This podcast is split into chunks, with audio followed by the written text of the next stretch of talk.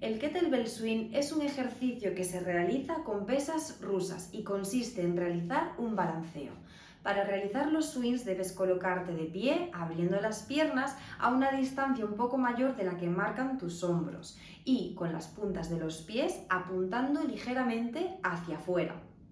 Colocamos la pesa entre los pies para comenzar el ejercicio, flexionando las rodillas para coger la pesa con ambas manos.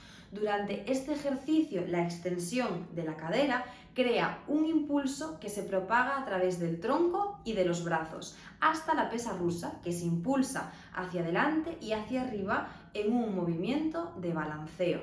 Concretamente existen dos estilos principales de kettlebell swing. El Russian kettlebell swing, donde el movimiento ascendente finaliza cuando la pesa rusa está frente a la cabeza, y el American Kettle Swing, donde el movimiento ascendente finaliza cuando la pesa rusa está directamente sobre la cabeza.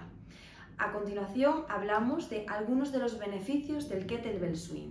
Por ejemplo, la activación de la musculatura de la cadera y core mediante ejercicios bilaterales y unilaterales. Es una herramienta fundamental de progresión y regresión orientada hacia variantes válidas, tales como puede ser el kettlebell swing, el kettlebell squat, el kettlebell clean o el bottoms up carry. Es un movimiento dominante de cadera o de la musculatura semitendinosa de los isquiotibiales Mejora la ergonomía postural en entornos laborales y deportivos. Asociación con adaptaciones hormonales agudas. Ejercicio ideal de extensión horizontal de cadera.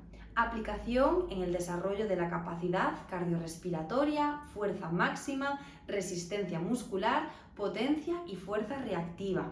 Capacidad de fatigar y potenciar correctamente los extensores lumbares alta seguridad en el tratamiento de lesiones de rodilla debido a los reducidos momentos de fuerza sobre la rodilla, transferencia de fuerzas desde las extremidades hacia el centro core.